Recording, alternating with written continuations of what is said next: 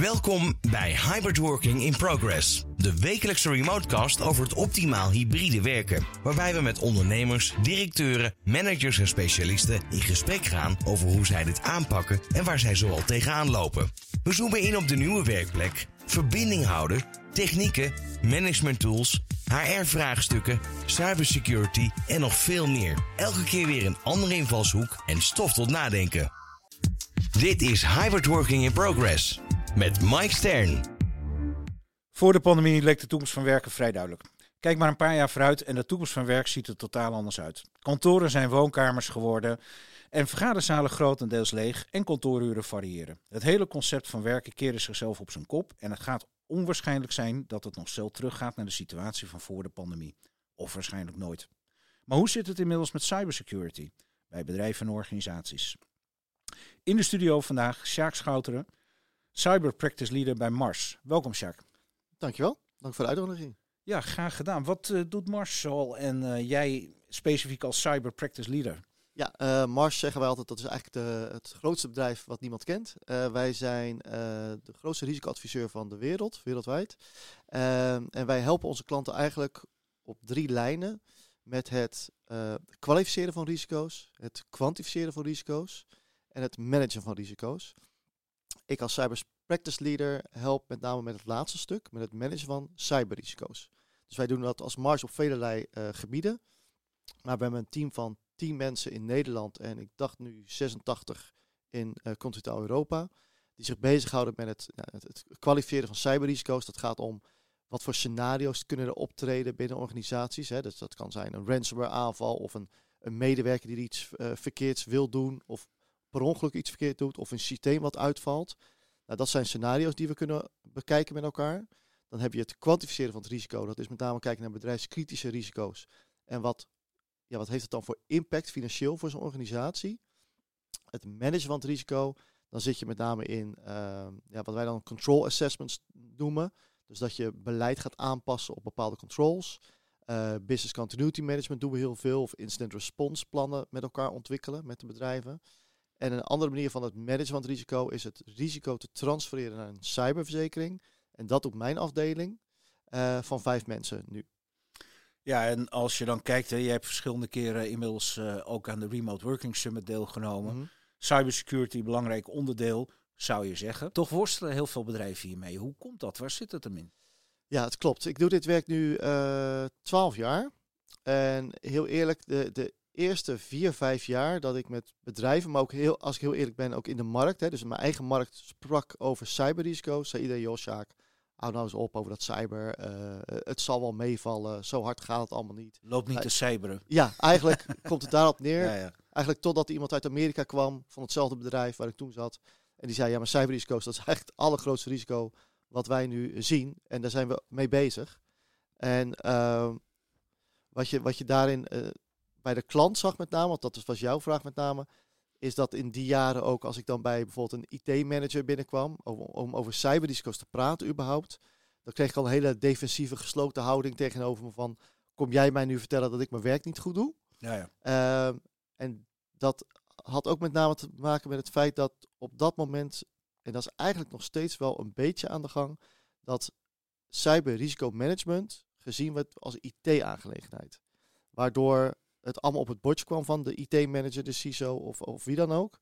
Uh, en dat is gewoon ja, niet de juiste aanpak. Het moet op boardlevel moet het bekend zijn wat de risico's kunnen zijn.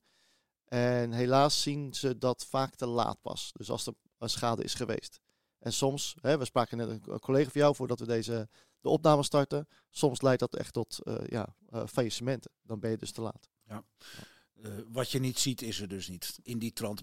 Ja, awareness nee, bij nee, klopt, klopt. En kijk, uh, uh, de, de kans op een, een cyberincident, en ik wil hier niet met getalletjes gaan, gaan, gaan roepen, want elk rapport zegt weer wat anders. Maar we kunnen wel nu wel vaststellen dat de kans op een cyberincident groter is dan een brand. Maar een brand kan je niet ontkennen. Ook niet als bedrijf. Dus een brand, dat, dat zie je daadwerkelijk. En wij weten gewoon dat heel veel incidenten over cyberincidenten niet gemeld worden. Omdat uit ja, angst. Maar soms ook gewoon omdat men niet weet wat er daadwerkelijk is gebeurd. Uh, dus dat is ook een van de redenen dat het nog steeds onderbelicht is. Ja, als je nou naar een organisatie kijkt en je zegt, uh, ik begrijp uit jouw woorden net, waar ligt de verantwoordelijkheid? Hè? Wie is ermee bezig? Je ziet dat de rol van management heel erg veranderd is de afgelopen periode in de hele coronapandemie situatie. Als je kijkt naar sex cybersecurity, is er bij het management voldoende awareness ook van, van de risico's die er gelopen kunnen worden? Of is daar nog steeds zoiets dat het management iets heeft van ja, maar dat is de verantwoordelijkheid van IT. En zij moeten maar zorgen dat het goed afgegrendeld is en that's it. Uh, ja, ik wil ja zeggen, maar zo hard is het niet, gelukkig. Uh, wat je wel nog steeds veel ziet, is dat ze inderdaad beleggen bij de IT-afdeling. En dan met name ook wat jij net schetst, dat het soort middeleeuwse aanpak is nog van de stadsmuur optrekken. Dus maar denken van, als ik maar goed beveiligd ben, kan er niks gebeuren. Nou, we weten inmiddels dat 100% veiligheid bestaat gewoon niet. Als een criminele organisatie binnen wil komen, dan komen ze binnen. Meest voorkomend is gewoon nog phishing mails. Je moet gewoon één, wij zeggen altijd, een security afdeling moet 100 nee, elke dag uh, geluk hebben. En de crimineel maar één keer. Want er hoeft maar één keer iemand te klikken op zo'n phishing mail. De firewall moet niet goed werken, een patch is niet gedaan en ze zijn binnen. Uh, en wat je vaak ziet is dat dan de board niet goed snapt wat de effecten zijn op korte en lange termijn. Omdat ze er alleen maar van uitgaan, laten we het nou tegenhouden. En ze gaan er niet vanuit, hè, even de analogie van de stadsmuur, ze gaan er niet vanuit wat gebeurt er als daadwerkelijk de crimineel binnen de stad is. Dus binnen de stadsmuren. En zeker niet hoe lang die daar al binnen kan zijn, wat voor data ze kunnen zien, wat ze met die data kunnen doen. Dat is vaak nog onderbelicht, dat zien we wel. Um, maar het is ook niet aan te geven dat de ene organisatie of het ene segment het wel snapt of andere niet. Vaak zien we als, dat een, als een CFO bijvoorbeeld iets heeft meegemaakt. En die gaat van het ene bedrijf naar het andere bedrijf. Het eerste wat hij zegt, of hij, zij zegt binnen de organisatie is... hey, hoe zit het met cyber risk management? Omdat ik heb iets meegemaakt. En dat. Dus het gaat meer om de poppetjes daadwerkelijk binnen een organisatie dan om de segmenten. Maar wat je nog wel veel ziet is dat het onderbelicht is en dat best veel bedrijven nog denken van oké, maar wij, wij kunnen wel één of twee dagen zonder IT. Wij kunnen dan, hè, dan rollen we de mouwen op, dan gaan we met z'n allen aan de slag en dan houden we dat vol. Nou, als je dan met een goed gesprek met ze gaat houden, hè, dus niet alleen met CFO, maar met IT, met legal, met operations zelf, hè, dus de mensen die op de werkvloer zitten en dan vragen oké, wat gebeurt er na één uur? Wat gebeurt er na twee uur? Wat gebeurt, nou, en dan vaak zie je al, ja, na vier uur wordt het al heel erg paniekerig. Drie dagen kan gewoon niet. Nou, dat brengt mij ook even op een punt, uh, Sjaak, uh, waar we het eerder over hebben gehad. Dat als je kijkt eh, naar bedrijven, er worden allerlei brandoefeningen vaak gedaan, verplicht gesteld. Twee keer per jaar staat iedereen op de parkeerplaats. Ik begrijp ook dat als je dat hier met cybersecurity zou willen doen, en je hebt met bedrijven te maken die met, met de complexe productie of wat te maken hebben, dan kan dat eigenlijk niet. Want om een, een plant opnieuw op te starten of wat dan ook, dat, dat, dat is bijna niet te doen. Hè. Dat is heel complex. Hoe zouden bedrijven toch kunnen testen? Of doen jullie dat bijvoorbeeld ook? Hè? Dat je zegt van nou, wij, wij, wij gaan soms een bedrijf in, uh, onaangekondigd. Wij gaan daar dingen doen en kijken hoe, hoe daarop gereageerd wordt. Kan je dat eens wat beter uitleggen hoe dat werkt en hoe bedrijven wel kunnen testen of zij hun zaken goed voor elkaar hebben? Nou ja, het, belangrijkste is inderdaad wat ik net zei, hè, dat het kwalificeren van het risico, dus die scenario's die, we, die, die je met elkaar doorspreekt, dat is iets wat wij vaak doen voor organisaties. En uh, waar jij net over had, is eigenlijk een incident response plan, wat onderdeel is van een business continuity plan. Maar zo'n business continuity plan kan je natuurlijk niet maken. Hè, dus dat gaat eigenlijk om wat ga je doen als er iets gebeurt. Dus wat, wat voor stappen maak je als bijvoorbeeld dit systeem eruit ligt of het hele systeem? Wat ga je doen? Uh, welke klanten moet je als eerste benaderen? Hoe zie je contractmanagement in elkaar?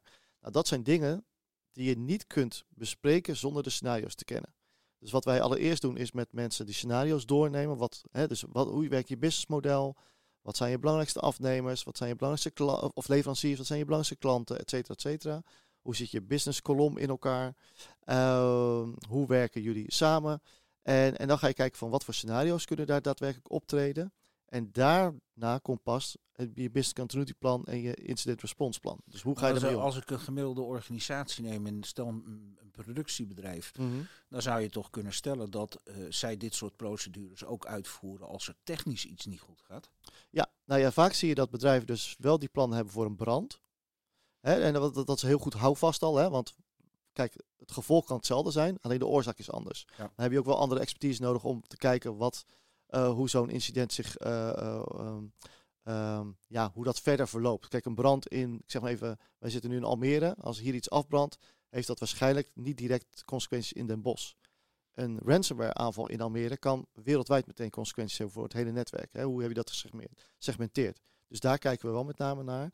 Ehm, en jouw, jouw eerste vraag was eigenlijk van ja, hoe, hoe ga je dat dan testen? Wat wij doen is met name beleidsmatig kijken. Hoe loopt dat? En wij kwantificeren die risico's ook. Hè. Daar zijn dan wij uniek in. Ehm, en wij doen ook wel vaak die incident response plannen testen. Dus wij maken ze op en dan gaan we ze testen. Het is niet zo dat wij daar uh, ongevraagd of uh, uh, dan wel gevraagd en dan op een onverwachts moment zeggen: hey, we hebben de stekker eruit gehaald en dit doet het niet meer. Dat, dat zullen we nooit doen. Maar het is wel de, manier om te kijken: oké, hoe gaan we dit aanpakken als er iets gebeurt? Hoe gaan we dat oefenen? En hoe kunnen we dit technisch testen? Dat kunnen we nog wel doen. Ja. Maar dat, dat, daar, daarnaast laten wij het wel echt bij de klant, want wij zullen nooit zelf aan de knoppen gaan draaien om iets, om iets uit te zetten daadwerkelijk. Als je het helemaal plat slaat, zou je kunnen zeggen, ja, maar dit is toch ontzettend belangrijk en dan mag je toch vanuit gaan dat bedrijven dit uh, optimaal ingericht hebben. Ik haalde het straks al even aan, uh, en dat heb ik ook uit voorgesprekken, zowel met jou als met andere collega's, wel gemerkt dat op een of andere manier het toch vaak niet optimaal ingeregeld is. Het wordt ook wel aangegeven van hè, men, uh, ja, het management zit op zoveel verschillende borden te schaken op dit moment. Dingen worden steeds vooruitgeschoven, er zijn weer andere prioriteiten. Hoe peuteren jullie iemand aan zijn verstand kan me voorstellen dat het soms frustrerend kan zijn dat je denkt, ja jongens, regel het nou, want de impact ja. is zo enorm groot. Hoe, hoe pakken jullie dat aan? Nou, ten eerste vanuit onze zorgplicht zijn wij gewoon verplicht om dit minstens één keer per jaar te melden aan onze klanten. Hè. Dus, dus stel je voor dat, een, dat ik nu een klant heb die heeft een groot incident en ik heb nooit verteld als risicoadviseur, goh, dat is een risico en je kon het verzekeren. Nou, dan kunnen wij gewoon een, een claim aan onze broek krijgen. Dus vanuit onze zorgplicht doen we dit al. We laten het ook echt optekenen. Maar dat, dat is eigenlijk flauw. Hè? Dat, dat wil je niet. Je wil een concreet gesprek hebben. Uh, en daarom zijn wij heel veel bezig met, nou, met dit soort podcasts om het uh, te laten zien. Maar ook, we hebben bepaalde modellen ook waarin we kunnen laten zien dat voor dit bedrijf in dit segment een ransomware aanval dit zou kunnen kosten. Dat zijn altijd versimpelde weergaven van de werkelijkheid uiteraard. Het liefst doen we echt een, een, een, een consultancy opdracht waar we dat concreet voor dat bedrijf kunnen laten zien. Maar het het interessante is wel, zodra er een getal op papier staat, zie je dat men wil acteren. Ja. Uh, maar wat je, daar ben ik ook eerlijk, heel eerlijk in. Ik heb ook bedrijven die na twee jaar opeens bij mij terugkomen van, oh ja, we hebben twee jaar geleden over cyber gesproken met jou. Uh, toen wilden we kijken naar cyberverzekering, vonden we toen toch uh, niet relevant. Ik moet het nu hebben, kan het binnen een week. Nou ja, dat is te kort dag. Maar dan zie je opeens dat het, dat het ja, of ze hebben met iemand gesproken bij een businessclub, die heeft gezien, ja, ja bij ons is dit gebeurd en na drie dagen kost dat zoveel geld. Het uh, effect een beetje van uh, de kolf moet eerst versopen zijn en dan wordt de put uh, gedempt. Ja. Dus eerst wachten ja. tot er iets gebeurt. Ja. Maar tot er iets gebeurt, jij geeft het net al aan, er zijn natuurlijk legio voorbeelden. Daar heb ik nog niet eens van bedragen die ja, vanuit een of andere vage mail ergens naar mm. overgeboekt worden. Maar als een bedrijf, de situatie in de haven Rotterdam een paar jaar terug. Dat zijn natuurlijk voorbeelden dat je kan denken van dit kan een bedrijf volledig lam leggen. Ja. Ik neem aan dat als er iets fout gaat, dat dat weken duurt voordat alles weer hersteld is, weer werkt en noem maar op. Want ik kan me ook voorstellen dat bij bedrijven zoiets is van ja, maar goed, weet je, we hebben een backup en dan uh, als er wat fout gaat, dan draaien we alles dicht en dan draaien we gewoon weer door. Ja. Maar dat is heel simplistisch gedacht, want vaak zijn cybercriminelen al maanden al binnen en hebben alle poortjes al opengezet of dichtgetrokken of wat dan ook. Dus je hebt gewoon een, iets binnenin je zitten waar je gewoon niet uh, zelfstandig goed en snel vanaf kan komen. Ja, ja je, hoort best wel vaak inderdaad van, je een paar dingen vaak, hè, van uh, wij zijn niet interessant voor criminelen. Nou, dat is onzin, want als jij data hebt, dan is die interessant voor jou. Dus als ik die data afpak of encrypt, hè, dus je kan er niks meer mee, dan staat je dienstverlening stil. Je productieproces staat stil, dus is het relevant voor je. Dus criminelen denken echt niet van, oh wat, wat interessante data. Nee, denk gewoon, kan ik dit of stelen of kan ik het encrypten? Want dan willen ze misschien geld betalen om het niet te laten lekken of terug te krijgen zodat de dienstverlening weer doorloopt. Uh, en wat je vaak ook hoort is inderdaad van ja, maar ik heb toch backups, dat komt wel goed. Nou, inderdaad, wat je zegt, soms zitten criminelen. Het is een onderzoek van volgens mij vorig jaar, maar toen was het nog het gemiddelde aantal dagen dat criminelen binnen organisaties zitten, zonder dat, hè, moedwillig, zonder dat het bedrijf erachter komt, 124 dagen. Dus ja. kun je je voorstellen dat ik hier 124 dagen heb, we zitten nu in een mooie ruimte, hier gewoon onzichtbaar rondloop, alle laadjes open kan doen, alle computers in kan kijken. Ja, dan kan ik dus ook in de backups komen. Maar het is ook andersom nog. Uh, ten eerste, je backup niet altijd alles. Dus het is niet gegeven dat als jij zegt van ja, uh, ik betaal geen losgeld bijvoorbeeld en ik wil het, uh, ik zet het gewoon terug vanuit de backups, dat het dan het probleem meteen opgelost is. En ik ken ook een geval van, volgens mij een half jaar geleden, waar een bedrijf dus niet wilde betalen, de backups terug wilde zetten. Maar dat kostte ze vier maanden voordat ze alle backups konden terugzetten. En dan kom je bij het voorbeeld wat, wat er eerder vandaag even besproken werd van Tenkate, die dan toch maar gewoon betalen, omdat het beter is om inderdaad uh, die, dat losgeld te betalen dan uh, de, de maanden die ze bezig zijn om de boel te moeten repareren. Maar ja, dat is natuurlijk wel de omgekeerde wereld. Ja, ik ken, ik ken de, deze casus niet hoor, oh, nou ja, goed, zelf, ik, maar... Uh, laten het algemeen houden dat inderdaad. Uh, kijk, bij onze portefeuille, gelukkig, onder, en wij kijken alleen maar naar de verzekerde claims, zien we dat er weinig losgeld wordt betaald. Uh, en wij denken waarom? Omdat op een cyberverzekering zit ook panel dat je helpt. Hè? Dus forensisch IT-bedrijven die je helpen daarmee, juridische ondersteuning die je meteen hebt en PR-ondersteuning. Heel veel bedrijven hebben dat niet. Dus als ik met incident response managers spreek, en daar was ik toevallig gisteren bij iemand, die zei, ja, bij mijn oude bedrijf, ook Incident Response, in 80% van de gevallen werd uiteindelijk ransomware betaald. Ja, dat is belachelijk veel. Dat wil je echt niet hebben als maatschappij. Omdat je alleen maar meer geld geeft aan criminelen, zodat ze nog, dat businessmodel nog beter werkt. Dat ze nog meer munitie kunnen verkrijgen. En als je kijkt naar onze cyberverzekering in heel continentaal Europa, zullen wij niet meer dan 10 of 15 keer losgeld hebben hoeven betalen. Gelukkig. Je zegt, uh, dat vind ik wel een hele goede. Je zegt heel treffend het businessmodel, maar ik geloof er ook in dat heel veel bedrijven er niet bij stilstaan. Dat die criminelen, die hebben echt een heel, heel goed uitgewerkt businessmodellen. Die analyseren van tevoren uh, uh, wie gaan we benaderen, hoe gaan die bedrijven mee om, zijn ze kwetsbaar, zijn ze gevoelig ervoor. Het is niet zo dat ze zeggen ik heb een bestand met, met zoveel IP-adressen en ik ga daar maar op los en kijken waar er iets gebeurt. Maar nou, het, is, het is dubbel. Uh, wat je wel ziet is gewoon, het, zijn, het is niet zo dat er bij de meeste bedrijven, en zeker niet voor de luisteraars, denk ik, hier eh, naar deze podcast, podcast, dat er nu mensen in hoodies zitten in Rusland die zeggen: Ik ga bedrijf, MKB-bedrijf X aanvallen. Wat ze meer doen is gewoon geautomatiseerde aanvallen, uh, met name door phishing mails, gewoon blijven pushen uh, met phishing mails. En dan moeten ze gewoon geluk hebben. En dan gaan ze kijken: Oké, ik ben nu hier binnen. Hoe kan ik steeds een niveautje hoger komen binnen organisaties? dus tot aan de admin-accounts. dat zijn de accounts die alles kunnen beheren. Ja, als je daar maar binnen bent, ja, dan kun je alles doen. Dan kan je dus ongezien ook alles doen. Nou, dat is de manier. Maar het kan best wel. Uh, en dan gaan ze pas kijken bij wie ben ik eigenlijk binnen. En dan, wat ze wel vaak doen, dat zie je wel. Dan gaan ze kijken, oké, wat is bijvoorbeeld de omzet van dit bedrijf? En dan kunnen ze gewoon een bepaald uh, bedrag of percentage van die omzet nemen. Dan denken ze, nou ja, dit, is je, dit is je omzet, dit is je marge. Nou, als ik 4% van je omzet vraag, ga je niet failliet, dus dan moet je wel komen. Nou, dat bedoelde ik. Ja, Men, men, gaat niet zomaar in het wilde weg wat roepen. Nee. En gaat echt inderdaad bij bijvoorbeeld Kamer van Koophandel kijken, wat kunnen we aan balansen vinden. En, en weten, als we dat percentage vragen, dat is reëel, dan happen ze meestal wel. Dus het is wel een hele doordachte ja, het, gaat, het gaat met name om, en dat zie je ook met de, de, de onderhandelingen, hè, die, die dus ook in zo'n cyberverzekering zitten, uh, experts op het gebied van ransomware die, die ook dat losgeld, in de gevallen dat wij ooit moesten betalen, probeerden dat echt omlaag te krijgen. En dat lukt ook vaak, omdat de crimineel, die wil gewoon zo snel mogelijk, zoveel mogelijk geld verdienen. Dus die heeft helemaal geen zin in lange onderhandelingen. Uh, dus ik heb zelfs een keer gezien dat iemand zei van ja, uh, volgens mij was het 50.000 euro, was het losgeld. Uh, en toen zei de onderhandelaar, ja maar kom je daarbij, want dit is de omzet van het bedrijf, dat is niet reëel. En toen heeft de, zei ze gewoon, oh sorry, wij hadden deze gegevens, maar door corona... uh, was de omzet gedaald. Zei ze, ja, nee, je hebt gelijk. En toen ging het geloof ik met 40 uh, eh, naar 40 ah, Dat is wel heel erg aardig. Het is, uh, ja, het is, het is raar. Men denkt mee, ja. Maar, maar je, je, zegt het, het is niet grappig, hè, want het is gewoon, het zijn gewoon, het is gewoon maffia. Hè, bedoel, daar moeten we ook duidelijk in zijn. Maar je ziet dus ook, er zit hele goede uh, klantenservice op ook. Het is echt, er wordt 24/7 met je ge gemaild. Je kunt meteen ook, uh, ze geven ook aan van hoe zijn ze binnengekomen. Uh, soms lachen ze je ook uit hoe, als het te makkelijk was en dat soort zaken. Dus het is, is ook een soort game soms, lijkt het wel voor hen, terwijl het toch een serieuze business is ook. Uh, maar ze willen je zo snel mogelijk helpen, omdat dat businessmodel moet gewoon blijven draaien. Ja. ja. Uh, je hebt, als ik jou goed begrijp, heb je niet met, met een eenmansactie te maken, zoals je net zei, die in een hoodie op een uh, zolderkamer ergens in Oost-Europa of China zit. Je hebt gewoon met een geoliede organisatie te maken en die hebben gewoon een businessmodel. En dat houdt ook in dat je gewoon aan de beurt bent als je bij hun binnen bent. Ja, ja, ja. ja Uh, als zij bij jou binnen zijn. Ja, uh, nee, klopt. Andersom, ja, ja, ja. tuurlijk. Hey, even een andere vraag. Want we hebben, we hebben tijdens de afgelopen summits, de afgelopen ruim anderhalf jaar, is het uh, cybersecurity steeds naar voren toegekomen.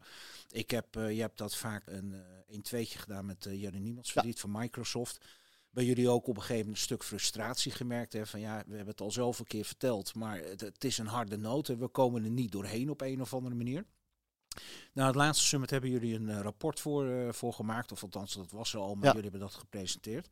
Kan je daar eens iets over vertellen? Want dat hebben jullie gedaan juist om bedrijven wat meer handvatten te geven om het toch eens een keer goed in te gaan regelen. Kan je daar eens wat over vertellen? Ja, kijk, wat wij als Mars doen, hè, we zijn marktleider op cyber, uh, cyber risk management en dan met name ook op cyberverzekeringen. Dus wij zien de meeste aanvragen ook komen van cyberverzekeringen. Nou, even, als het te lang wordt moet het maar zeggen, maar even, het is wel denk ik goed om te schetsen. Cyberverzekeringen bestaan nu 30 jaar uh, in Nederland. En ik denk de laatste 8, 7, 8 jaar dat het echt een beetje in swing is gekomen. Maar het komt overal vanuit Amerika. En daar lag het met name op aansprakelijkheid. Hè, toen heette het ook echt een data breach security. Dus met name over datalekken. Omdat de aansprakelijkheidscultuur natuurlijk heel anders is in Amerika dan in, dan in uh, bijvoorbeeld Nederland. Of uh, heel geheel continentaal Europa. Dus zag je ook sorry, dat de eisen van verzekeraars met name op andere dingen lagen. Dus in continentaal Europa gingen ze ervan uit, dat verzekeraars gingen ervan uit, dat het grootste risico zou zitten in bijvoorbeeld de boetes vanuit de AVG uh, of andere aansprakelijkheidskwesties van data. Nou, wat is nou de werkelijkheid geworden? Dat met name de grootste schade zit in het eigen, de eigen schade van de organisatie. Dus uh, denk, laten we het ransomware weer als voorbeeld nemen. Niet alleen de ransomware is een, is een schadepost, maar met name ook de ICT-systemen die weer terug moet krijgen in de, in de staat voor het incident. En de gederfde bruto winst als gevolg van een incident. Nou, wat hebben we gezien in continentaal Europa? Dat met name die ransomware schades, die hebben geleid tot heel grote financiële impact voor verzekeraars. En wat hebben wij als Mars gedaan? Wij hebben eigenlijk wereldwijd ook gekeken naar wat voor aanvragen krijgen we. Dus wat voor antwoorden op aanvraagformulieren. Hè, wat voor een cyberverzekering moet je een aanvraagformulier invullen. Dan schets je over je eigen organisatie. Wat doen jullie? Hoe is het ge georganiseerd? En ook hoe is je cybersecurity georganiseerd? En wij hebben dat allemaal ge geanalyseerd en we gekeken wat is dan de feedback van verzekeraars uh, op die aanvragen. Dus hoe goed uh, word je ge door een verzekeraar? Dus hoe goed vinden ze je risico en waarom vinden ze dat? En dat kunnen we zien door de premie die ze dan eisen, het eigen risico, wat omhoog gaat of niet. En met name de dekking op ransomware. Dus krijg je volledige dekking of niet? Of is dat gesublimiteerd, zoals wij dat noemen? Hè? Dus in plaats van 10 miljoen dekking krijg je 5 miljoen. Uh, of zit daar nog een extra eigen risico in? En dat hebben we geanalyseerd. En daar komen eigenlijk 12 key controls uit. Wat wij noemen, dat zijn eigenlijk hygiënefactoren die elke organisatie in enige of andere manier in place moet hebben. Dus dat moet gewoon goed georganiseerd zijn. Wil je überhaupt een goede verzekering kunnen verkrijgen? Nou, wat nou leuk is met het, het spel met, met Jelle van, van Microsoft. Die doen ander soort onderzoeken, maar dat komt op zich, kijken wel naar hetzelfde. En wij hebben met Jelle gekeken van oké, die 12 key controls vanuit Microsoft, vinden jullie dat onzin dat wij dat eisen als verzekeringsmarkt? Of is dat gewoon heel logisch dat we doen? Nou, hij kwam volgens mij op dezelfde conclusie. Dit is heel logisch en eigenlijk alle bedrijven zouden dat moeten doen. En dat hebben we het over endpoint protection. Dan hebben we het over MFA. MFA is gewoon, dat kan elke organisatie op zich kunnen ze dat invoeren. Wat niet al te veel uh, problemen zou moeten opleveren intern. Hè, dat, dat moet gewoon te doen zijn. En dat zou al, nou, ik denk 80% van de uh, incidenten kunnen voorkomen. Gewoon alleen maar MFA, de multifactor authentication, invoeren. Uh, maar het gaat niet alleen over technische zaken, het gaat ook over wat we net over hadden, instant response. Dus wat ga je doen als er daadwerkelijk iets gebeurt? Omdat je nu vaak nog ziet dat ze denken, we houden het tegen, maar ze weten niet wat te doen als er iets gebeurt. Nou, dat is met name vanuit de verzekeringsmarkt is dat heel belangrijk, omdat die claim natuurlijk dan veel hoger wordt. Uh, maar ook hoe doe je, ga je om met awareness training? Dus wat doe je? Dus het is niet alleen maar techniek, maar het is ook de organisatie en de mensen erachter. Hoe ga je daarmee om? Als, je, als ik jou goed begrijp, zou, uh, heb je eigenlijk dat rapport. Jullie hebben dat tijdens de summit ook behandeld. Dat kan inmiddels bij ons ook op de website van de Remote Working Summit kan gedownload uh, worden. Dat zou je eigenlijk over je organisatie heen kunnen leggen, als ik jou goed begrijp. En gewoon eens kijken van, joh, hoe acteren wij nou eigenlijk ja. op dit vlak? Ja, je ziet ook best wel vaak dat wij... Uh, uh, het is niet meer zo, hè, daar begon het gesprek mee, dat iets te pessimistisch misschien. Uh, het, het, is namelijk niet meer zo dat ICT'ers mij niet meer, uh, dat ze mij niet meer verwelkomen. Of Waar het vroeger misschien wel was dat ze een beetje defensief waren. Van eh, jij komt mij vertellen dat ik mijn werk niet goed doe. Is nu juist andersom. Nu is het juist de IT'er die aan het management moet, gaan uitleggen. Joh, 100% veiligheid bestaat niet. En ik kan hier niet alleen verantwoordelijk voor zijn. En die vinden bijvoorbeeld zo'n aanvraagprocedure voor een cyberverzekering. Ik ben er heel eerlijk in, dat is best een, een puist werk. Hè. Daar, daar moet je best wel veel data voor aanleveren. Ook meteen een eye-opener dus. Precies. Ze zien het ook als een soort mini-assessment. Ja. Ik had pas een. Uh, kijk, wij, wij, wij hebben verschillende modellen. Voor wat kleine organisaties gebruiken we de aanvraagformulieren van de verzekeraars. Uh, maar voor grote organisaties hebben wij onze eigen underwriting tools, zoals wij dat noemen. Dus wij verzamelen dan op ons eigen platform data. Daar zitten nu meer dan 10.000 klanten in. En daar kunnen wij, als jij die data, hè, stel je voor, eh, BV Mike, die vult dat in voor ons. Dan kan ik uh, met een druk op de knop, kan ik die key control assessment doen voor jou. Dus dan kan ik zien hoe jij voldoet aan die 12 key controls en waar dat vandaan komt bij jouw vragen. En dat vinden bedrijven echt heel interessant, omdat ik, nou, vorige week volgens mij nog CISO had, die zei, oh, dit hebben we niet, maar dit is echt wel goed dat je dit zegt. Want eigenlijk moeten we dit hebben. En dat is ook waar ik met Jelle over had en waarom wij, ik ben een hele positieve man, maar waar we soms heel moe van worden, is ik ben nog geen organisatie tegengekomen nu, sinds wij dat Key Control rapport doen, die zei dit is onzin. Het is onzin dat jullie de eisen van ons. Dit is echt zo, dit kan niet, jullie eisen veel te veel. Eigenlijk zeggen elke, elk bedrijf zegt, ik snap dit. En eigenlijk staat het ook al één of twee jaar op de agenda. Maar dan als ik jou, als bij jou goed tussen de regels doorlees, dan zeg je ook eigenlijk van, jongens, onbegrijpelijk dat er nog niet iedereen zo'n rapport aanvraagt en dat gaat doen. Want dat is natuurlijk vanuit jullie dat je denkt, ja, eigenlijk logisch. Hè? Loop het een keer door en dan, dan zie je in ieder geval waar je actie moet ondernemen. Ja, en daarom is jouw punt wel goed. Hè? Want uh, kijk, ik, ik, ben natuurlijk ook uh, verantwoordelijk voor de, de, sales binnen een organisatie. Maar ik ben niet iemand die zegt, iedereen moet een cyberverzekering. Wat ik vind, is dat iedereen moet nadenken over cyberrisk management, hoe dat georganiseerd is. Dus aan de voorkant, hoe je kan het voorkomen, maar ook aan de achterkant, wat doe je na het incident. En hoe wil ik die restrisico's die er altijd zijn, hoe wil ik, die, hoe wil ik daarmee omgaan? Hoe manage ik dat? Nou, misschien kan je dat veel beter managen uh, door bijvoorbeeld uh, bepaalde zaken beleidsmatig aan te passen. Misschien door techniek aan te passen. Maar er blijven altijd restrisico's over. Dat kan gewoon niet anders. En hoe ga je daarmee om? En daar willen wij gesprek over hebben met die cyberverzekering. Maar inderdaad, als, als, als wij dit rapport beschikbaar stellen, ik zou wel elke organisatie willen uitnodigen, zeker uitdagen, Oké, van die 12 key controls, waar gewoon Mars als marktleider en Microsoft als marktleider op, uh, vanuit de andere hoek van zeggen, ja, dit zijn gek, geen gekke eisen. Van hoeveel verdoel, aan hoeveel verdoe ik nou? Om dat eens intern te challengen met elkaar, dat zou wel een hele goede stap zijn. Ja. Heb ik nog een vraag aan je. Als je nou het over cybersecurity hebt, dan, dan zal bij de meeste mensen en ook eventueel managers, uh, directeuren, bestuurders die zitten te luisteren, denken van ja goed, dat is IT, weet je wel, dat, mhm. dat is daar ondergebracht en dat is hun verantwoordelijkheid en dat ze vanuit gaan dat het goed geregeld is. Ik kan mij zomaar voorstellen dat als je naar het hele proces kijkt van wat er kan gebeuren op het moment dat het fout gaat, dan denk ik ook bijvoorbeeld van wat zijn de consequenties als er bijvoorbeeld een hack zou zijn met betrekking tot de toeleverancier die ik als bedrijf aan klanten moet doen. Ja. Hè? Want ja, ja. daar gaan of wat gebeurt er met inkoop waar ik mijn contractuele verplichting heb, et cetera. Maak ik een hele rare opmerking. Als ik zeg, als je naar cybersecurity kijkt, dat het eigenlijk organisatiebreed is. En dat inkoop en verkoop daar ook net zo goed. Hè, ook wat koop je in extern op het gebied van cybersecurity ondersteuning. Dat het helemaal niet meer alleen een IT-aangelegenheid is, maar dat het veel breder uh, gaat. Nee, ja, precies. Wij, wij, wij zeggen al jaren, cyberrisk management is een, is een board level uh, uh, onderwerp. Dat moet niet bij IT alleen liggen. En je geeft een heel goed voorbeeld nu aan met contracten. Wij komen wel eens incidenten tegen voor en dan, dan vraag ik van, laat ik het bijvoorbeeld anders noemen. Twee, drie jaar geleden stond ik voor, nee dat was voor corona, want het was een fysieke bijeenkomst met 100 security mensen. En ik vroeg daar, hè, ik gaf aan van toen al ransomware als grootste risico, wie zou hier ooit losgeld betalen? Al die mensen, nooit. Nooit van mijn leven. Nou, terecht hè, want IT, of terecht, maar IT'ers zeggen natuurlijk, ja, dat is mijn kindje. Mijn IT-systeem, dat hebben ze aangevallen. Ik wil die criminelen nooit uh, vergoeden daarvoor. Uh, of ik wil nooit losgeld betalen. En de vervolgvraag was, heb je dit met je CFO besproken? Nee. Ik zei, oké, maar is dat niet heel, heel, heel handig dan om te doen? Want precies wat jij zegt, je kan wel niet betalen, maar ik zou ook naar je contractvoorwaarden kijken. Wat staat er in je contractuele voorwaarden? Op welke termijnen moet je kunnen leveren? en wat je niet levert. Wat gebeurt er dan op de korte en lange termijn? Ja. En dat soort dingen moet je op boardlevel hebben besproken. Dat heeft niks met IT te maken.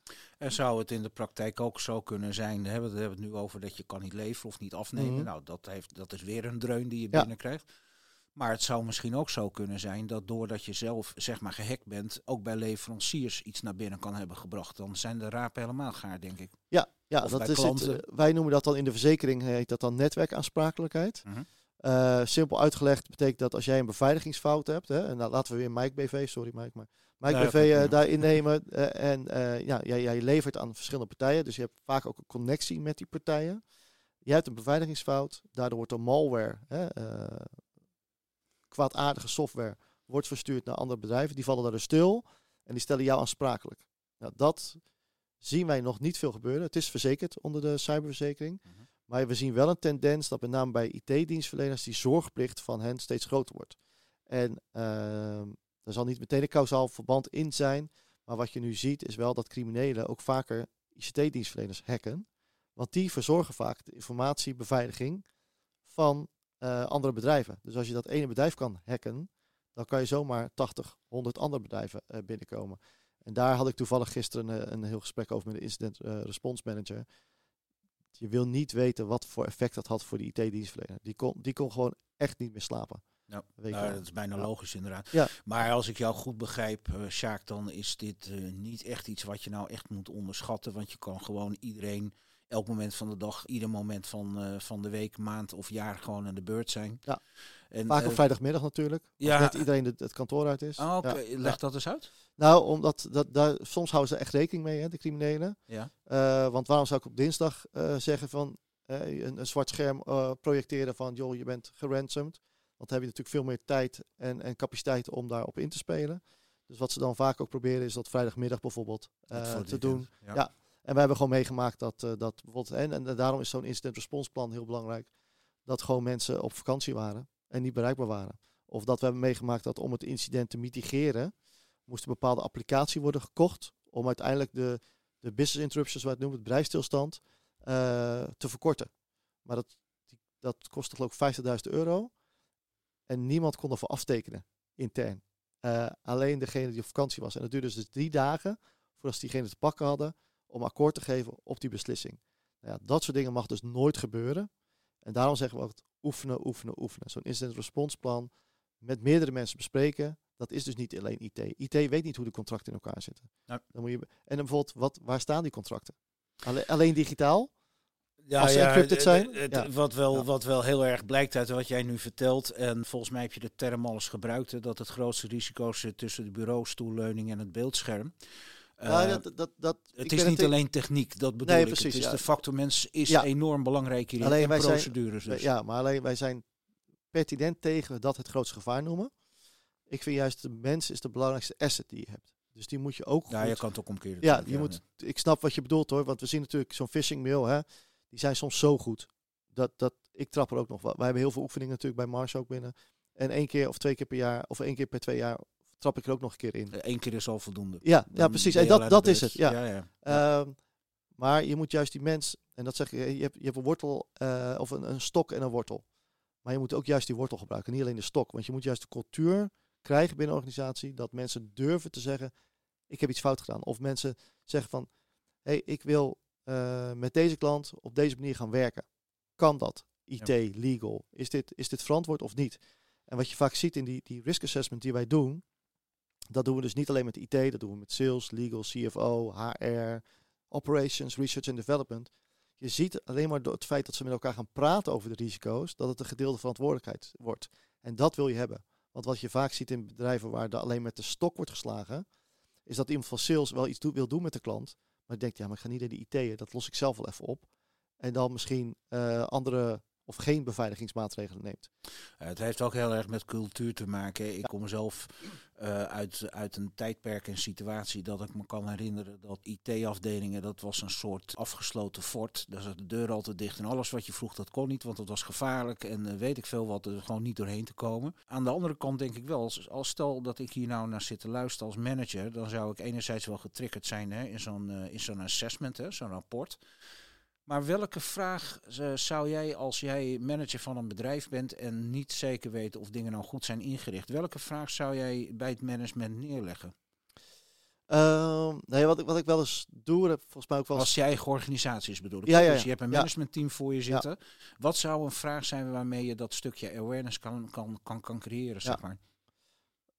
vraag is heel simpel. Stel eens een heel simpel vraag. Vandaag gaat mijn scherm op zwart. En niet alleen voor mij, maar voor iedereen. Wat gaan wij doen? Hoe lang kunnen wij zonder IT? Is dat één dag, twee dagen, drie dagen? Hoe lang vinden wij zelf acceptabel? Dus wat kunnen wij zelf eh, handelen? En hoe lang eh, is het voordat de markt hierop gaat reageren? Dus hoe lang, kijk wat wij zien bij bepaalde incidenten is dat de eerste concurrent nog helpt. Hè? Dus de, de, de IT ligt plat. En soms is nog een concurrent die denkt, joh, maar die twee dagen kun je wel bij ons terecht voor bepaalde dingen. Ik wil je even onderbreken, want eh, ik zit te luisteren naar je, maar als ik dit hoor en ik denk je dat je als je in een managementteam deze vraag stelt, dat iedereen bijna een rolberoerte krijgt. Ja. Als je daarover na gaat denken. Kan jij mij uitleggen waarom dit dan toch niet de allerhoogste prioriteit heeft? Dat snap ik dus niet. Nee, dat- het ligt denk ik nog steeds aan twee zaken. Ten eerste is, eh, mensen vinden cyberrisk management moeilijk. Dus denken dat het puur technisch is. En dat is niet altijd zo, want deze vragen die ik jou net stelde, hè, of hè, beantwoorden op jouw vraag eigenlijk, dat zijn geen technische vragen. Dus je hoeft niet te zeggen hoe zit mijn firewall in elkaar, wat is mijn PAM, eh, hè, hoe ga ik met patch management om, wat is mijn privilege access management. Al die termen hoef je niet te weten als management. Alleen de simpele vraag, wat gaan wij doen als? Kun je mij simpel uitleggen hoe we, dat, hoe we dan acteren? Wat is mijn rol als management erin? Nou, als je dat al niet weet, dus ik stel ook heel vaak de vraag van, wie doet het gele hesje aan? Je, had het net over een brandoefening aan het begin van het gesprek. Doe je geel hesje aan? Wie doet het gele hesje aan bij jullie? Nou, heel vaak valt er dan een hele grote stilte. herkenbaar. Wat- Wat jij ook zegt, hè, is het heel raar, Sjaak, als ik zeg eh, onbekend maakt onbemind, dat dit vaak op managementniveau ook, ook op die manier weggeschoven wordt. Van ja joh, het is, het is te ingewikkeld of het wordt te ingewikkeld verteld of gemaakt. Of, Ja, het, ja dus het, het ene vlak wat ik zei net is inderdaad dat management het ingewikkeld vindt. Wat wij ook merken nu, en wij zijn zelf bezig met een, opleiding voor IT'ers, voor MKB, omdat wij vaak nu de, zien dat IT'ers overvraagd worden. Dus een IT'er hoeft niks van cyberverzekering te weten, toch? Dat is niet, dat, niet hun core business. Technische vraag beantwoorden om die aanvraag te doen wel, maar de beslissing nemen of je wel of niet de verzekering neemt en wat de dekking moet zijn, dat moet niet bij IT'ers liggen. Ehm, privacy hoeft niet per se bij IT'ers te liggen. Hoe ga je om met privacy management? Zou misschien bij legal zitten. En wat wij nu vaak zien ook, is dat IT'ers bij ons komen van, joh, ik weet wel dat we iets moeten doen, maar ik krijg het niet uitgelegd aan de board. Ik, ik spreek hun managementtaal niet. En daarom, hè, dat is ons geluk dan, dat wij juist, dat, dat is juist wel doen. Dan maken wij die rapportages om gewoon, ja, dat, dat dashboardtaal, om het zo maar te noemen, dat kunnen wij heel goed. Dus uitleggen waar zit het in. Dus er zit een soort eh, mismatch in de taal vanuit IT naar management toe en vice versa. Waardoor ze soms langs elkaar lopen. Ehm, en dan blijven ze soms juist in de techniek hangen. Terwijl dat niet moet. Of inderdaad management denkt, nou ik vind het toch wel ingewikkeld. Ik heb het nu twee keer besproken met ze. Ik laat het maar weer even rusten. Als jij dat zegt, Sjaak, zeg ik iets heel raars als ik dan eh, zou denken in het geval van jullie als Mars.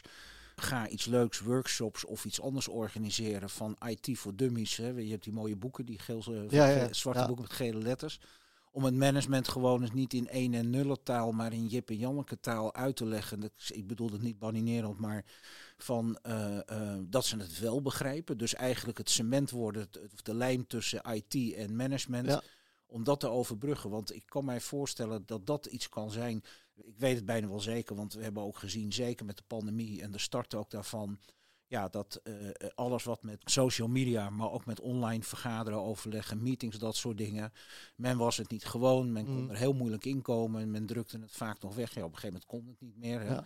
Maar ja, ik zag toch ook nog vaak ook het oudere management die nog moeite had om iets van hun bureaublad af te halen met een muis. Dat je denkt van ja, weet je, als je jezelf daar wat meer inleest of bekwaam in maakt, nou snap ik, want dat speelt ook mee. Hè. Er speelt te veel op dit moment, de perfect storm om het maar Ja, zo te ja. zeggen. Ehm, als je op die manier probeert, wat jullie dus zeg maar doen, eh, om die awareness te creëren, is dat raar als ik zeg van dat dat misschien ook een hele goede zou zijn om dat inderdaad gewoon op, op algemeen managementniveau te doen, zodat iedereen zich kan laven aan die kennis? Ja, maar wij, wat wij heel veel doen zelfs is, eh, we noemen het niet meteen voor dummies, maar dit gesprek die wij nu hebben, maar dan met, met presentatiemateriaal, waar komen schades vandaan bijvoorbeeld, doen wij heel vaak voor klanten en niet-klanten. Dus voor brancheorganisaties bijvoorbeeld. Uh, en dan leggen we gewoon uit en vaak zeggen dan ook, neem niet alleen, het is niet alleen voor IT'ers, neem inderdaad management, neem je IT'er mee. Zodat je samen ook in die zaal zit en samen gaat spreken met elkaar. Want dat is echt de grootste uh, en de simpelste eigenlijk aanpak nu. Praat met elkaar over het risico. Want dat gebeurt vaak niet. Ga gewoon op vrijdagmiddag met elkaar praten van, goh, zo'n incident wat we van de week weer in het nieuws hadden gehoord. Wat zou dat bij ons betekenen? Wat zou er bij ons kunnen gebeuren? Uh, gewoon is, en dat hoeft het niet hè, een betaalde opdracht bij ons te zijn om dat helemaal goed to, hè, drie uh, cijfers naar de komma uh, uit te rekenen. Maar gewoon globaal kijken, wat gebeurt er als dit? Wat nou ja, ik denk, Sjaak, wat jij net al aangaf, hè, en keep it short en simpel. Dan denk ik door de, wat we net besproken hebben, door vanuit het management gewoon eens in een managementvergadering die vragen te stellen. En dan eens te kijken wat er gebeurt. En op het moment dat je merkt van ja jongens, ik krijg hier niet echt een bevredigend antwoord op. Om inderdaad dan een assessment te doen. Ja. Te kijken van wat komt daaruit. En, een belangrijk punt, sorry maak ik uh, onderbreek. Maar wat je ook van belang is, hè, voor je bestuurders aansprakelijkheid. Ja. Dus bedrijven kunnen niet meer zeggen van ik ken dit risico niet. Dat, dat kan gewoon niet. Dus ook vanuit bestuursaansprakelijkheid moet je dit gewoon op de agenda zetten. en dat is wel, dat vind ik wel heel frappant dat je dat zegt. Want we horen ook geluiden wel eens dat er op dit moment, uh, zeker in deze moeilijke tijden, moeilijke beslissingen, hoe stuur je een onderneming aan, dat er ook bestuurders soms zijn die denken, nou ja, weet je, ik uh, moet nog een half jaar mee naar mij de zonvloed. Ja, ik zie jou lachen, maar het is, het is wel realiteit. Ik geef nergens meer een klap op. Terwijl als je dit dus niet goed regelt, kan het, en zeker met de clawback-methode, jaren na aftreden nog iemand aan de deur komen en zeggen van waarom heeft u daar niet adequaat op gehandeld? Ja, ja ik lach omdat ik uh, gelukkig niet recent, maar wel een paar jaar geleden heb meegemaakt dat ik een uh, presentatie moest geven. Dat zou eerst voor IT en bestuur zijn. En toen werd het uiteindelijk alleen bestuur. En uh, nou, anderhalf uur gewoon presentatie gegeven. Ik zei, ja, heel goed verhaal. Ik ben het ook helemaal mee eens. Uh, alleen ik mag het niet doorsturen naar boven. Ja, ja. En waarom niet? Omdat ze het dan weten. en dan moeten ze acteren. Ja, dat is dat. Dan word je wel, dan word ik dus, hey, je begon, ik ben dus niet vaak verdrietig. Uh, maar dan word je wel verdrietig. Ja, dat kan ja. me erg goed voorstellen. Dat dat ook uh, inderdaad frustreert. Zeker omdat het zo belangrijk is. Ja. Kort samengevat. Er valt dus veel te doen, uh, Sjaak. En uh, ik zou je ontzettend willen bedanken voor deze bijdrage aan deze remotecast. En ik denk voor de luisteraars zonder meer een slijpsteen voor de geest en stof tot nadenken. Hartelijk dank voor je komst. Dank voor de uitnodiging. Leuk. Graag gedaan. Leuk dat je weer hebt geluisterd. En volgende week zijn we weer met een nieuwe Remotecast. Heb je een aflevering gemist? Of wil je zelf deelnemen aan onze live events en netwerken? Kijk dan voor meer informatie op remoteworkingsummit.nl. Deze Remotecast wordt mede mogelijk gemaakt door Communicatief.